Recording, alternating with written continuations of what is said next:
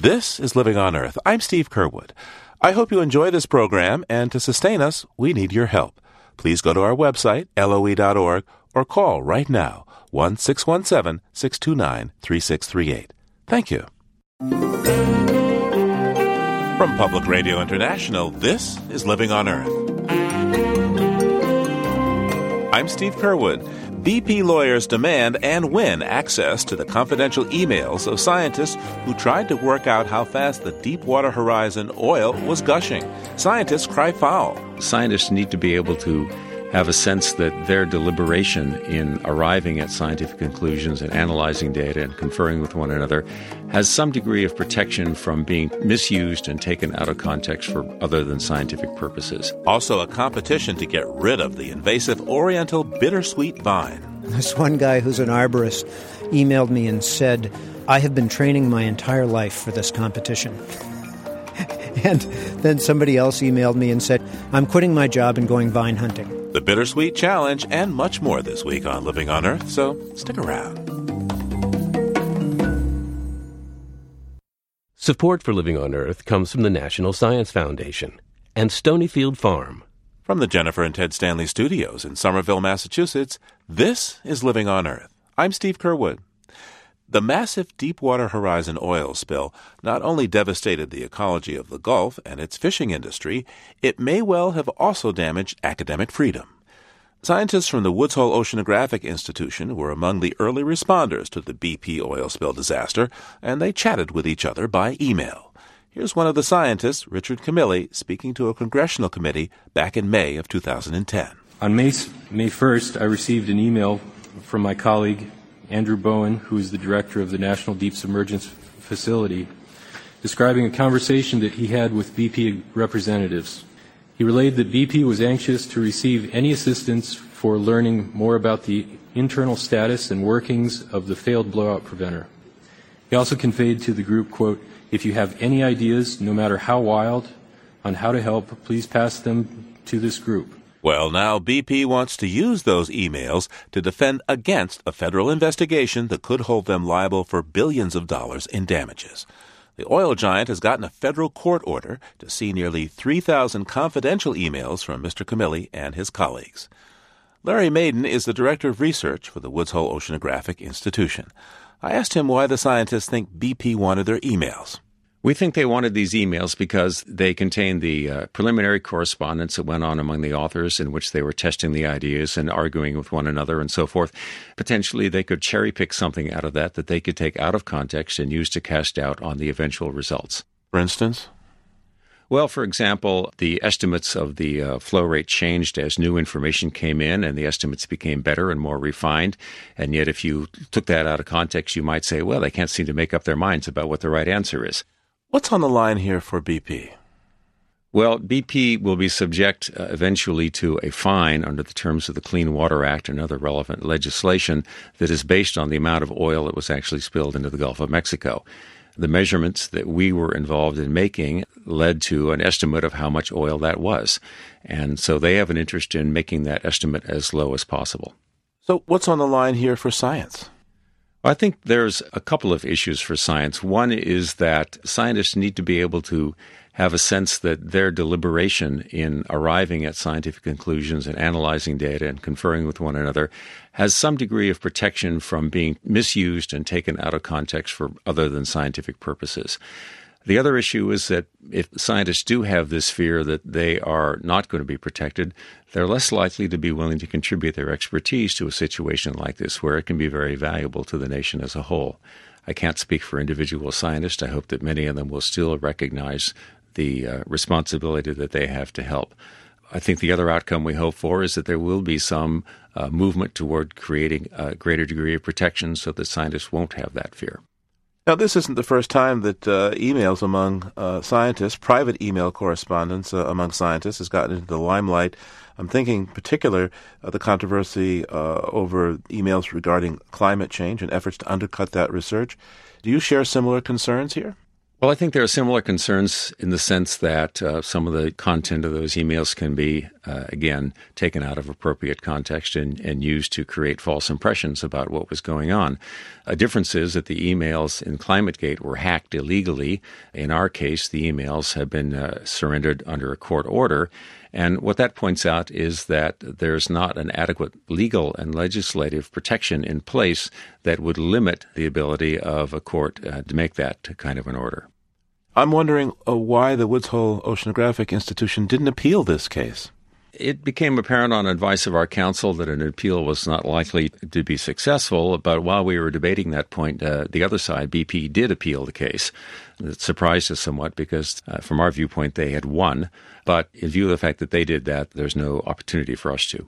So you were outflanked legally by these guys. In a sense, although our legal team had the opportunity to object to the basis of their appeal and to reinforce our argument uh, that there was an appropriate, should be an appropriate level of protection for scientific deliberation. What kind of protection for science would be adequate in your view? Legislation or even uh, court created protections that would establish uh, the principle that this type of scientific deliberation deserves a degree of protection. It's not perhaps an absolute degree of protection because there may be countervailing arguments in certain cases, but to recognize that there is a principle that this type of discourse intrinsically deserves protection from inappropriate use. Journalists face a similar situation sometimes when people come after records and they subpoenas. Sometimes our response as journalists is to go to jail rather than to turn this material over. Did you think about that for your scientists? I doubt that our scientists thought about that very seriously at the time that they were volunteering their time and services to this uh, crisis. Maybe they're thinking about it a bit more now. It doesn't seem as though it should be necessary uh, for scientists who are working in the interest of determining uh, the truth of these situations and in the interest of the nation to make that kind of sacrifice. In light of this experience, how have you changed the protocols uh, there at the Woods Hole Oceanographic Institution? Well, I think certainly that everybody is uh, much more aware of what can happen. I think that in future situations that might lead to this type of litigation, we would be sure that any scientist interested in participating had adequate legal counseling as to what they might expect in the future and how they should be prepared for it. Government officials, for example, are exempt from this kind of, uh, of fishing, if you will, by defendants in cases uh, and have privilege. Uh, in the future, might you ask to be deputized by a national uh, agency so that you would be protected? Well, I think it would be preferable if there were uh, established the principle that uh, non government academic research institutions, universities, and so forth could be afforded a comparable protection. Government scientists are, of course, uh, subject to freedom of information requests, and so in some sense they're even more vulnerable than the uh, non government academics. Larry Madin is Director of Research at the Woods Hole Oceanographic Institution in Woods Hole, Massachusetts. Thank you so much, sir. You're welcome. We contacted BP for comment. The company's U.S. head of communications, Jeff Morrow, sent a statement. I quote, BP is a company of scientists and engineers, and the subpoena served on Woods Hole is in no way an attack on science. The information and documents that BP sought to be produced by Woods Hole are typical of information and documents regularly sought in civil litigation, and the court found, among other things, that there was a demonstrated need for the materials because there was no other source for them.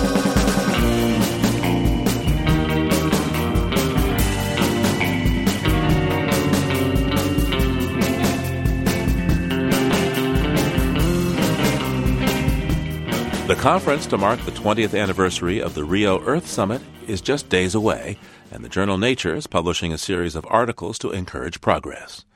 One examines the massive die off of species. Another concludes that human activities are pushing planetary systems towards a tipping point with irreversible changes that could derail civilization.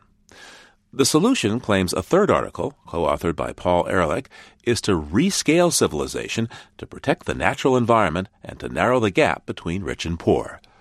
Paul Ehrlich is a professor of biology at Stanford University and author of the classic book, The Population Bomb.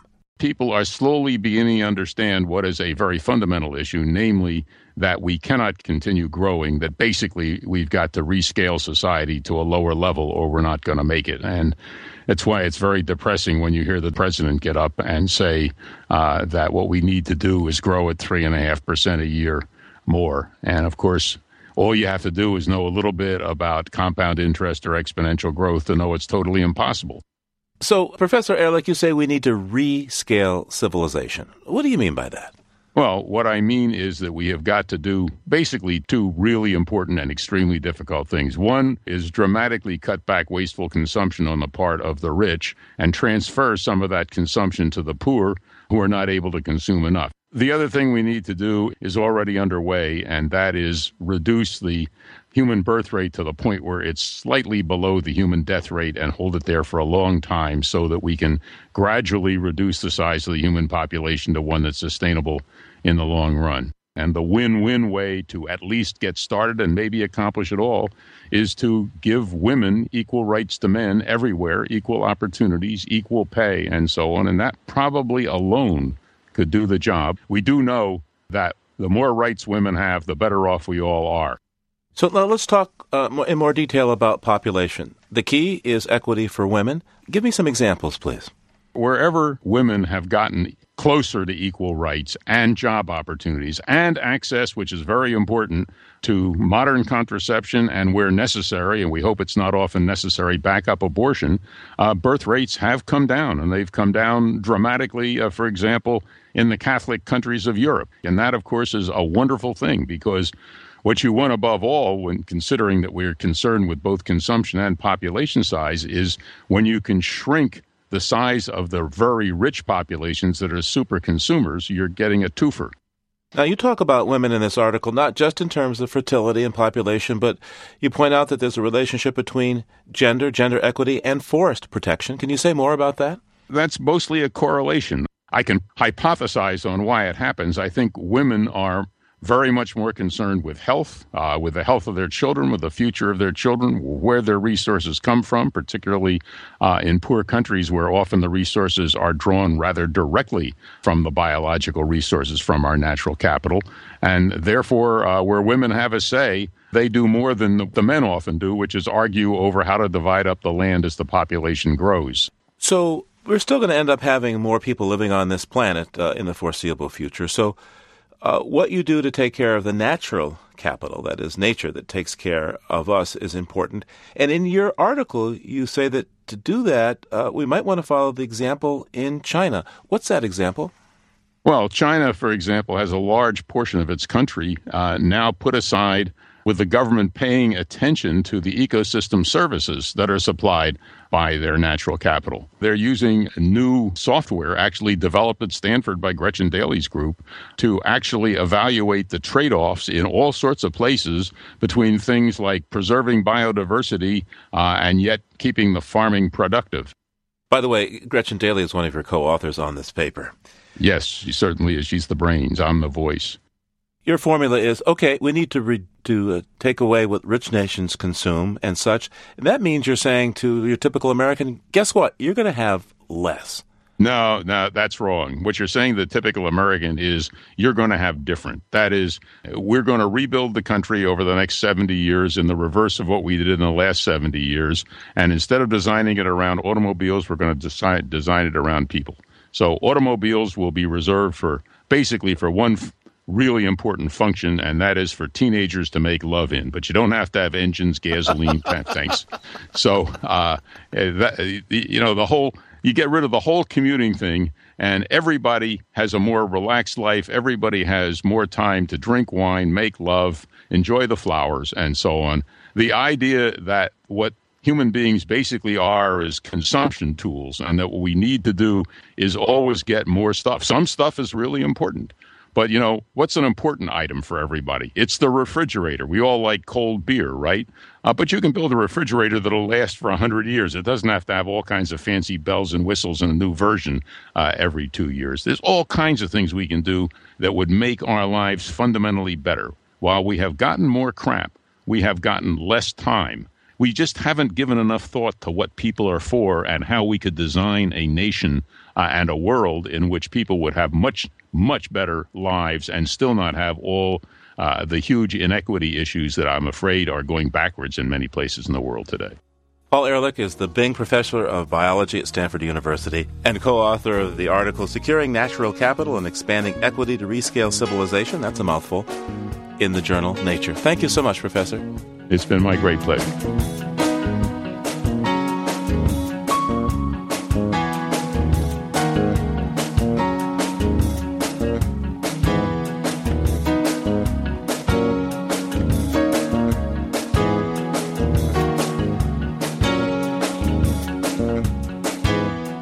How changing ocean chemistry is changing lives in the Pacific Northwest. Keep listening to Living on Earth. It's Living on Earth. I'm Steve Curwood. The oceans absorb a large portion of the carbon dioxide we release into the atmosphere from power plants and tailpipes. When it gets there, the CO2 makes the water more acidic and less hospitable for certain creatures, especially shellfish.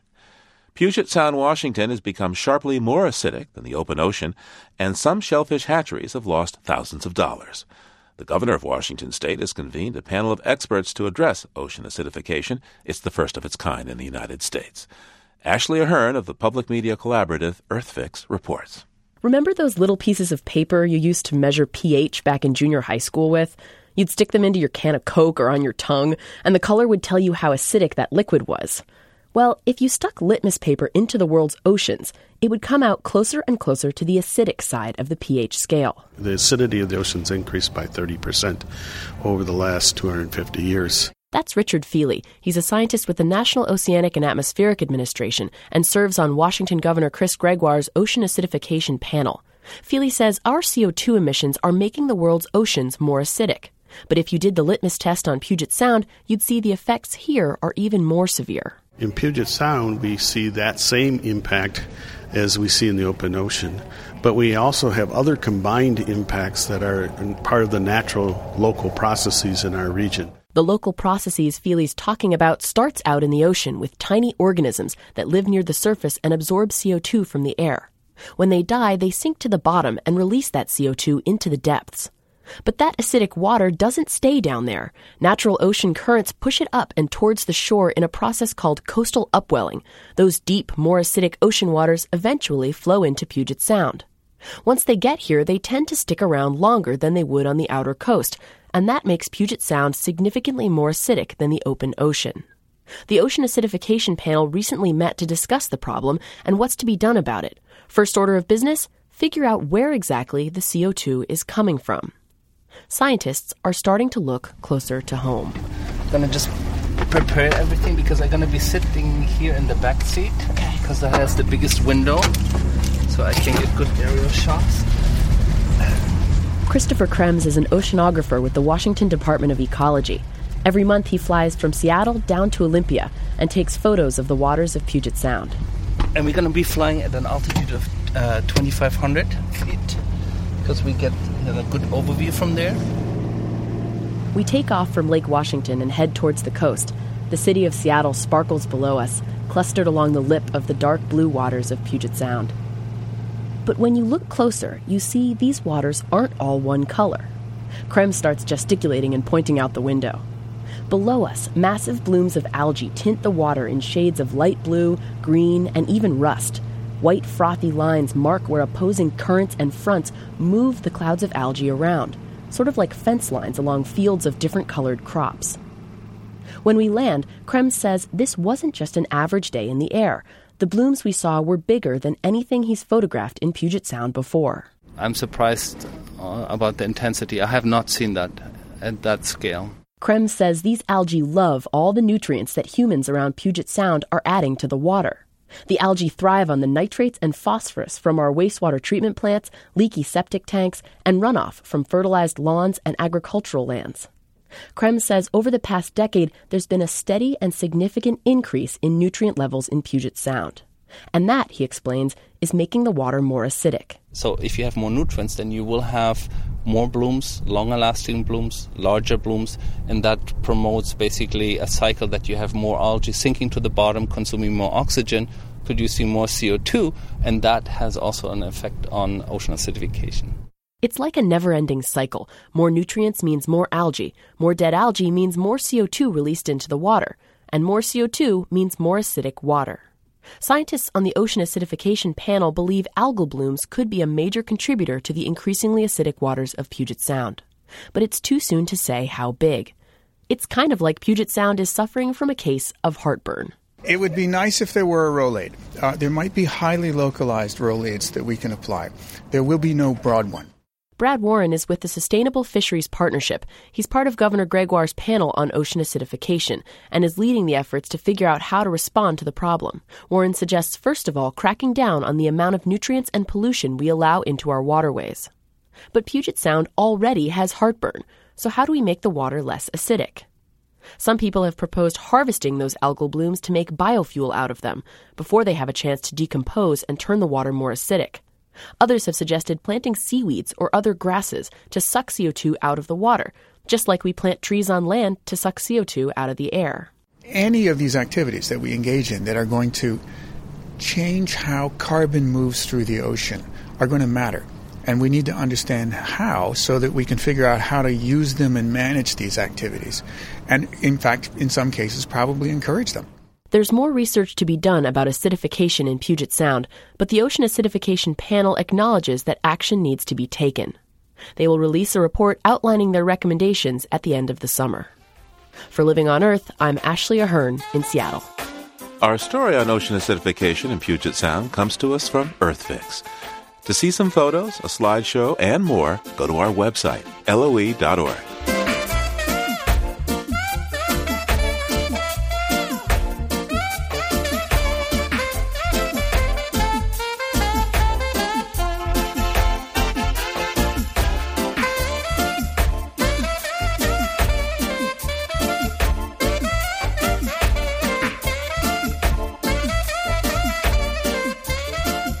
U.S. government is now on track to slash funding for clean energy by 75% from its peak in 2009, and wind power will take a direct hit. At 2.2 cents per kilowatt hour, the current federal wind production tax credit makes it competitive with natural gas power generation. But unless a number of minds change in the U.S. Congress, that subsidy will be gone with the wind by the end of this year. That prospect will be a mistake for America, says Philip Warburg. Mr. Warburg is the former president of the Conservation Law Foundation in Boston and author of the new book, Harvest the Wind America's Journey to Jobs, Energy Independence, and Climate Stability. He says we can't afford to pass up the great potential in wind. I think one of the really great things about wind power is that it addresses the overarching challenge of how do we reduce our phenomenally large climate change impact. And wind power according to the Department of Energy, could be providing a fifth of our electricity by 2030, according to the Federal Energy Regulatory Commission chair, John Wellinghoff, could be providing up to half of our electricity by the year 2050. So we're not talking about a marginal technology. We're talking about a technology that could significantly displace fossil fuels. So you say there's great promise, but hasn't this been a boom and bust cycle historically? Uh, yes, it has. I mean, our own development of wind power goes back to the 1970s when, under Jimmy Carter, a number of incentives were moved forward to develop renewable energy, solar as well as wind. So we saw a large boom at that point in California in wind power development because there were both federal and state tax incentives available for the wind industry. When those subsidies expired under Ronald Reagan and under Governor Deukmejian in the mid 1980s, the wind boom in California crashed. What we've seen more recently is the ebb and flow of wind power with the ebb and flow of what's called the production tax credit, which is a subsidy provided per kilowatt hour of electricity generated from wind. But still, you wind up then with hey, you might have all these jobs one year, but then next year they're gone. Well, once you have wind turbines established and wind farms established, those wind farms need to be maintained. So you're not going to see an evaporation of all those jobs. You are going to see a retrenchment in the manufacturing and in the development of new wind farms, and that could be a real hit to the wind industry. But going forward, if we were to be targeting again those goals of 20% by 2030 and possibly 50% by mid century, we would see jobs well into the hundreds of thousands created by the wind industry. And by the way, uh, Phil Warburg, we're talking about large industrial scale wind power. We're not talking about what people can put in their backyards or up on their roof. These are big machines. That's correct. Um, we're talking about wind turbines that reach about 410, 420, 430 feet into the air. A single blade is about half the length of a football field. So we're talking about very, very large machines.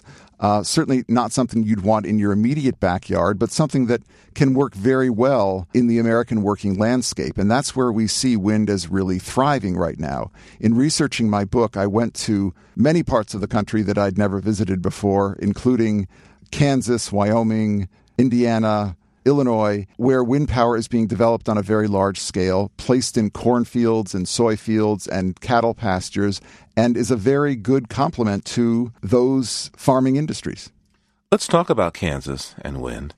In your book, you point out that the word Kansa means wind. Yes, it does. Or more accurately, it's the Native American term for people of the wind. Yes.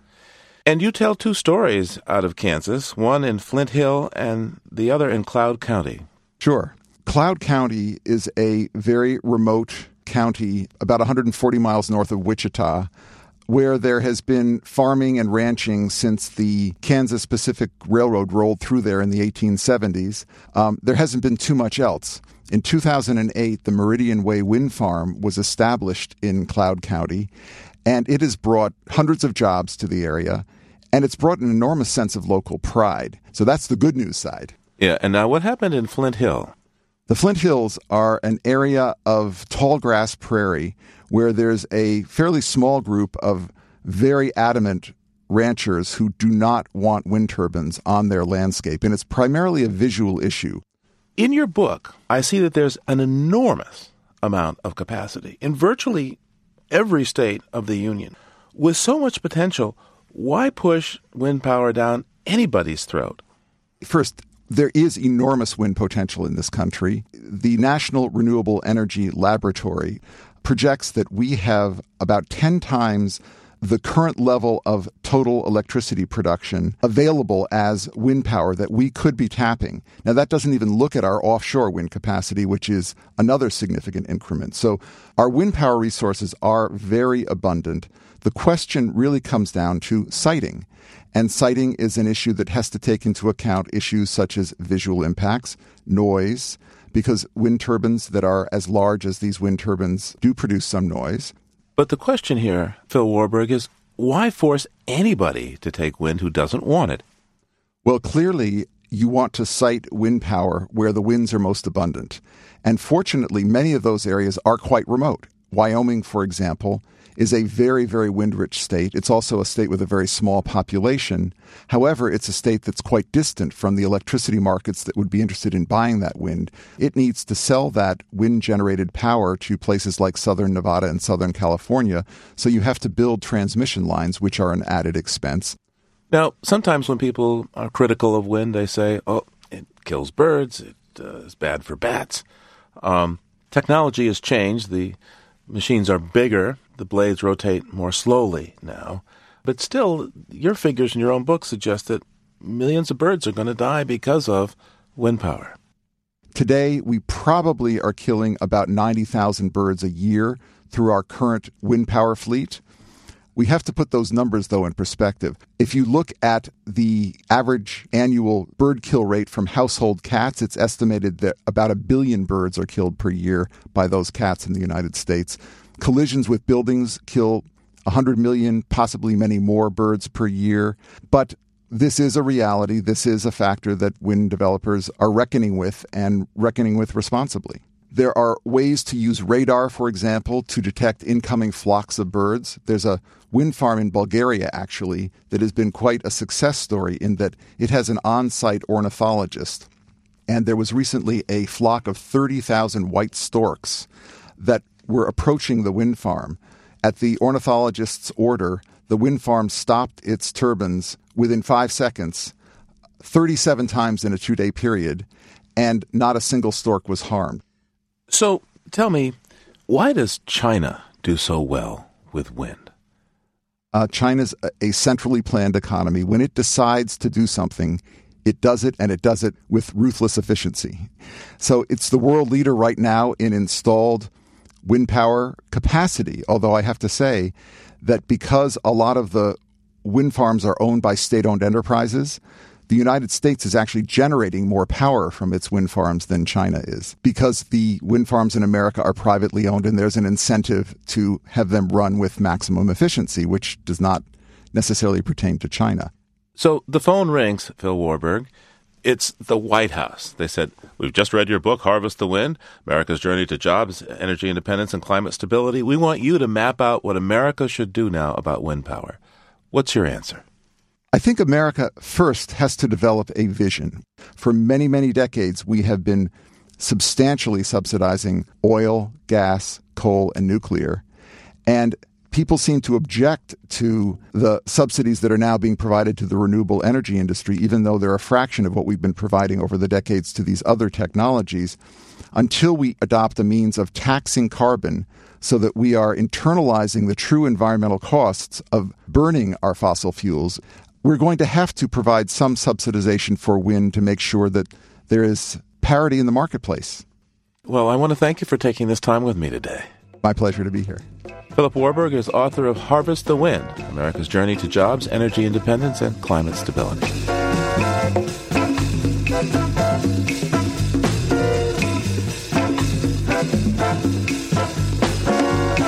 Be sure to check out our website, loe.org, for a new feature we call Living on Earth Now, with regular updates and new stories. They include one about new research that is finding toxic fire retardant chemicals in our food.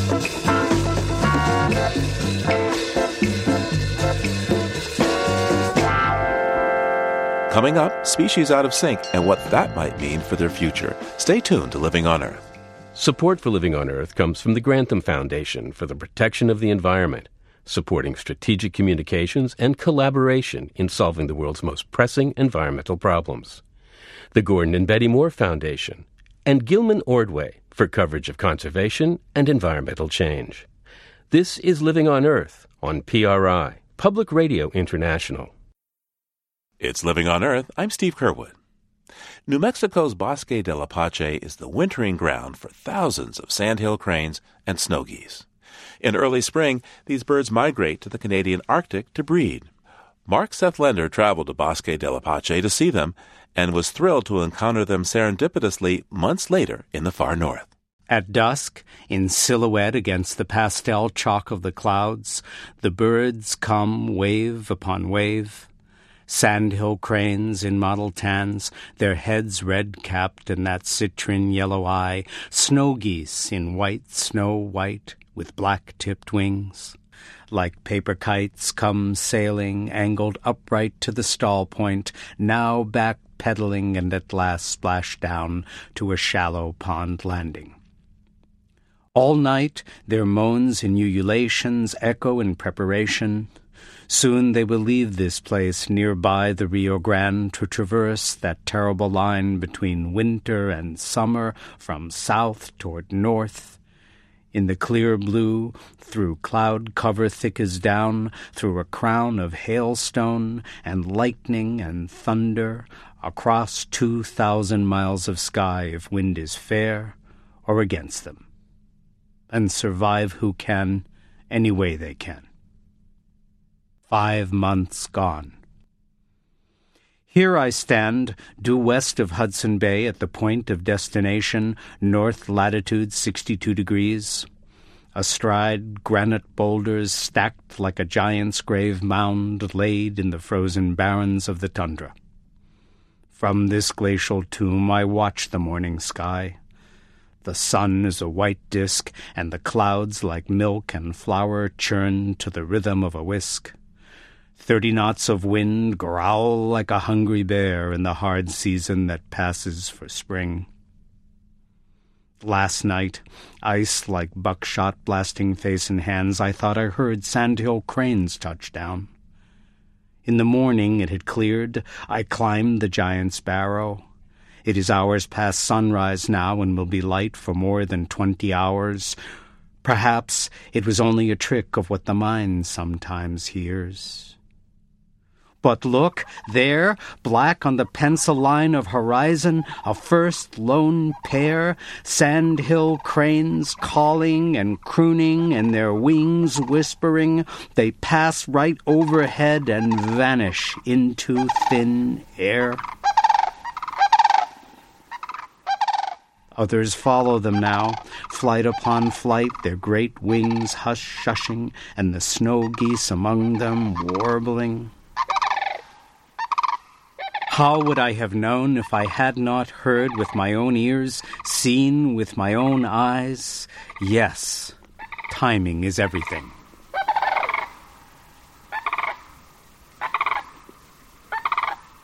To hear an interview with Mark Seth Lender about the returning sandhill cranes and to see some of his photographs, swoop over to our website, loe.org.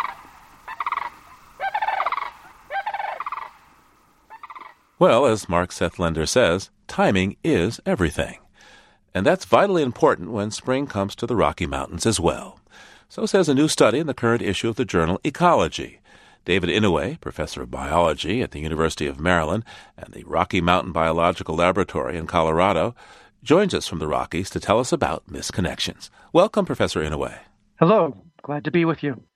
This is a tale of two species uh, a hummingbird and a flower. Could you describe them for us, please, Professor? The glacial lily is the second flower to come into bloom after the snow melts hence I think the common name. It's a yellow lily. The flowers are maybe about a foot off the ground, and a young plant will just have one flower. An old plant might have as many as nine of these beautiful yellow lily flowers. Uh, the broad-tailed hummingbird is a very small bird. It very easily fits inside the palm of your hand. It only weighs about three grams, or or not much more than the, the weight of a penny. And yet these birds are long distance migrants. They've flown up here from Central America, from the mountains in Mexico or Guatemala to breed here in the Rocky Mountains. And if I were to look at the bird, how would I identify it as from different hummingbirds? Well, you can actually identify the male broadtail with your eyes closed because you can hear the wing whistle that the male makes with this uh, aerodynamic uh, slot between the first two feathers of each wing if you open your eyes and look at the bird, the males have a beautiful uh, ruby uh, iridescent gorget. The feathers at the uh, st- at the base of the head around its throat are an iridescent ruby color. The females are not so brightly colored, but they're both beautiful birds to watch at a feeder or to watch at these flowers. So you've done some research about the broad-tailed hummingbird and the glacier lily. How are they usually connected to each other? Well, the broad-tailed hummingbirds are migrants, and when they arrive here, uh, one of the first flowers to bloom after the snow melts. And the first flower which they will visit for nectar is this uh, beautiful yellow flowered uh, glacial lily. Now, um, Professor Inouye, how did you set up this study? Well, it's uh, sort of coincidental that I was studying the flowers. I set that project up as a, a graduate student here at the Rocky Mountain Biological Lab in 1973. And we've kept that study going for about 100 different species of wildflowers uh, ever since then. And then uh, another co-author of this study, Billy Barr, uh, has lived up here year, year round at the Rocky Mountain Biological Lab since about 1974. And he happened to keep track, uh, I just found out about 10 years ago, of events like when he heard the first hummingbird in the springtime.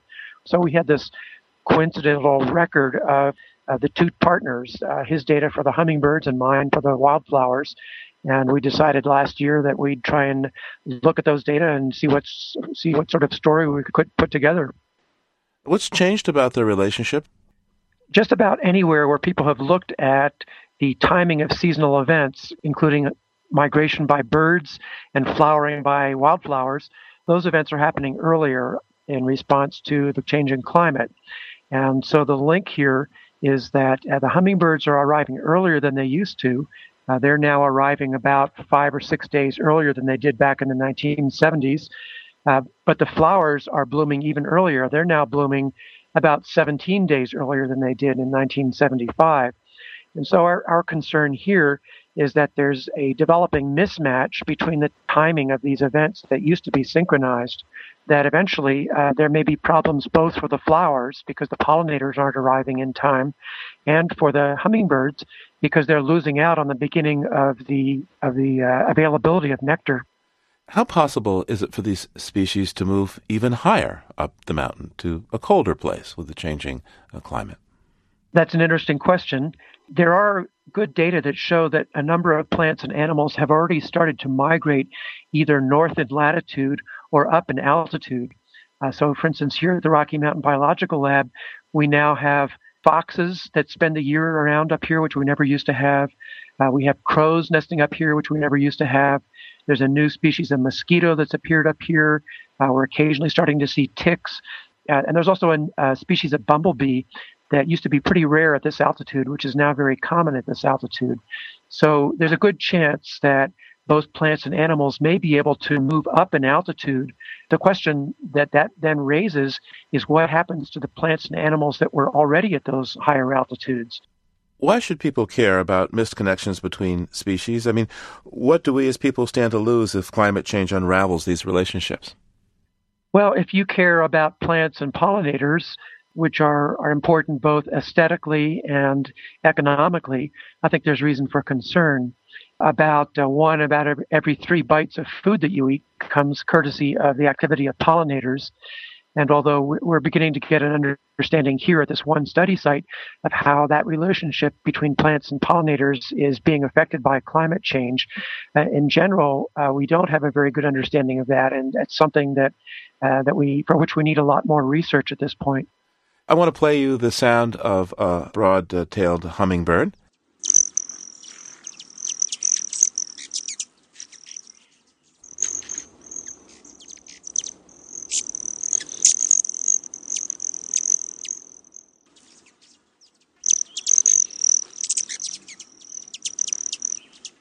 What's going on here?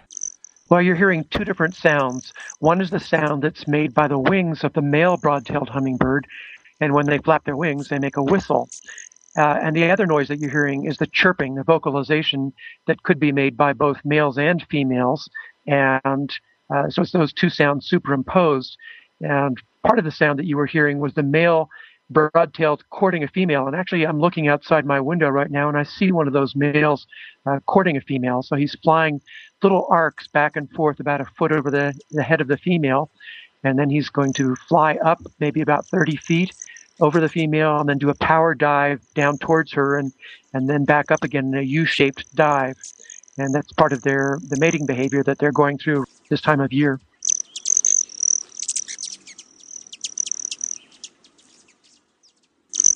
Now, as I, of course, hummingbirds like sugar. Does this guy have chocolates, wine? What does he have for her?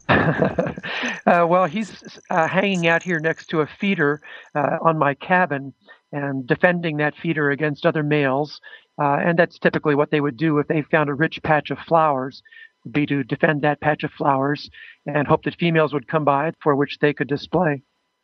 David Inouye is professor of biology at the University of Maryland and at the Rocky Mountain Biological Laboratory. Thank you so much for taking this time. You're quite welcome.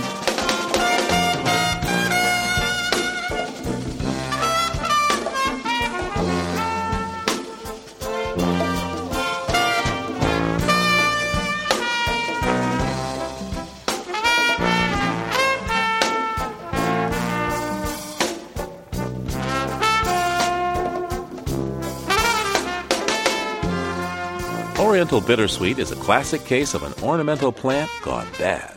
Until recently, gardeners sang its praises. The red and orange berried vine could grow almost anywhere, and it has, strangling, damaging, and even killing trees along the way.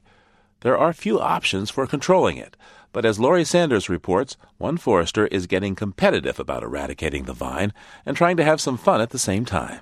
Since its arrival 200 years ago, Oriental bittersweet has escaped from cultivation and now grows wild in 25 states, 21 of which have declared it an invasive weed.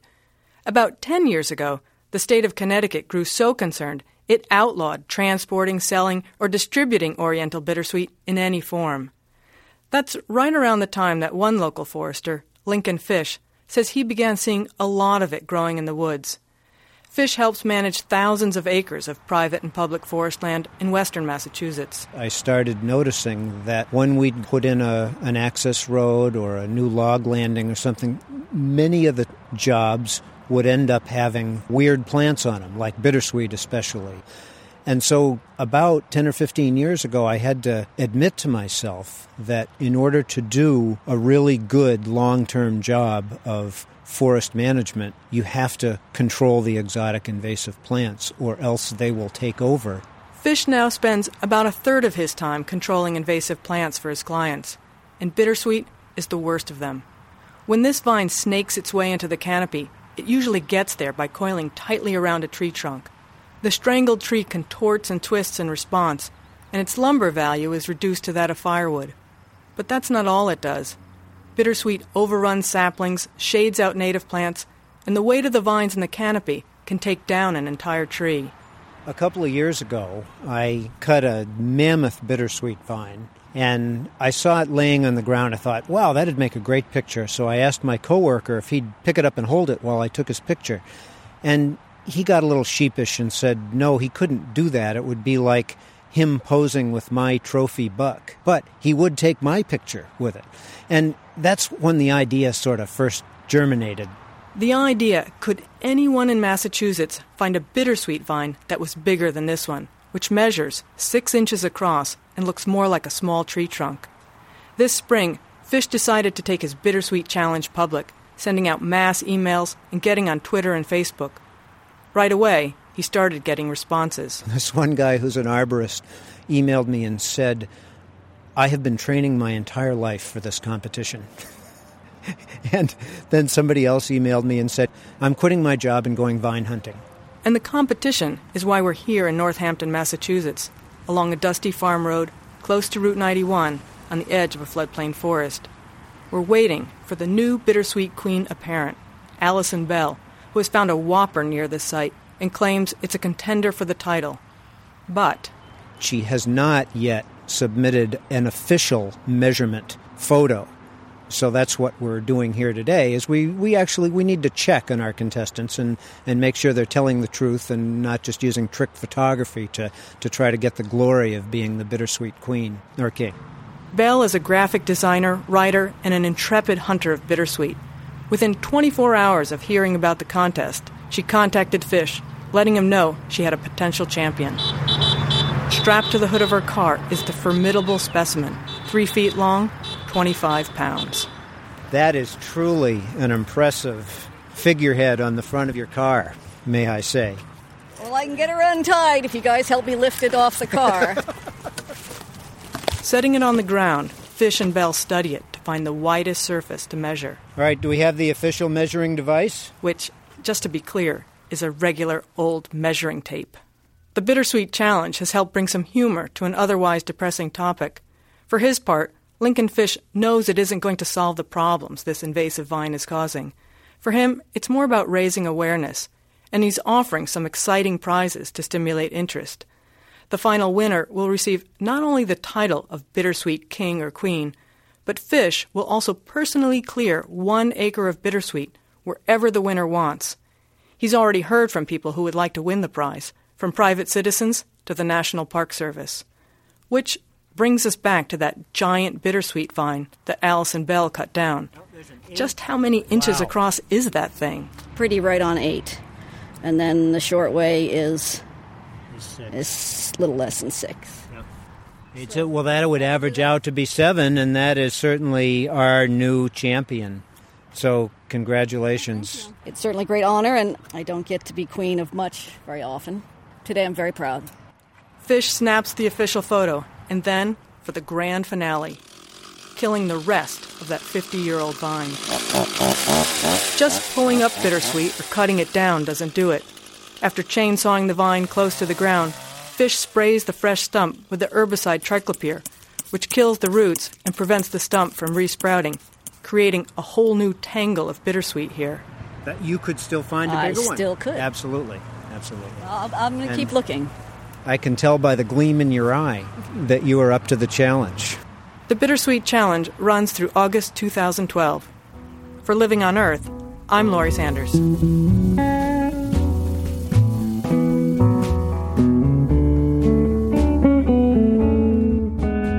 And there's a plan to expand the contest to all 21 states that classify bittersweet as invasive.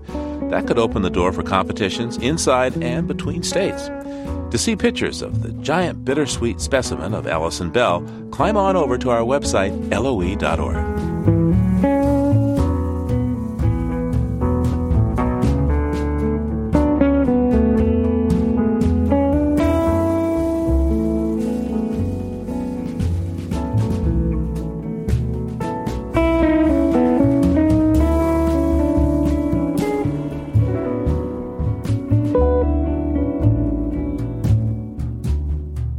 Living on Earth, it's going to cost hundreds of billions to keep the wheels on the nation's public transit system.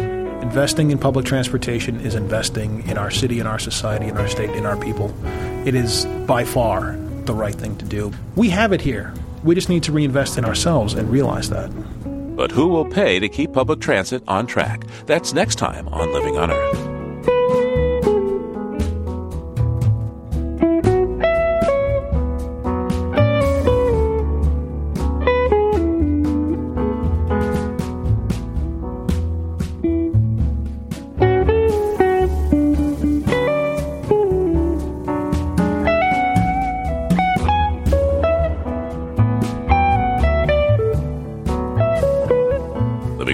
Produced by the World Media Foundation. Our crew includes Bobby Bascomb, Eileen Bolinsky, Bruce Gellerman, Jessica Elise Kern, Ingrid Lobet, and Helen Palmer, with help from Megan Miner, Gabriella Romano, and Sammy Souza. And this week, we're pleased to welcome some new interns, Annie Sneed and Annabelle Ford. Jeff Turton is our technical director. Allison Lirish Dean composed our themes. You can find us anytime at loe.org, and don't forget our Facebook page. It's PRI's Living on Earth. And you can follow us on Twitter at Living on Earth. That's just one word. I'm Steve Curwood. Thanks for listening. Funding for Living on Earth comes from the National Science Foundation, supporting coverage of emerging science. And Stonyfield Farm, organic yogurt and smoothies. Stonyfield invites you to just eat organic for a day. Details at justeatorganic.com. Support also comes from you, our listeners, the Go Forward Fund, and Pax World Mutual and Exchange Traded Funds, integrating environmental, social, and governance factors into investment analysis and decision making. On the web at paxworld.com. Pax World for tomorrow. PRI, Public Radio International.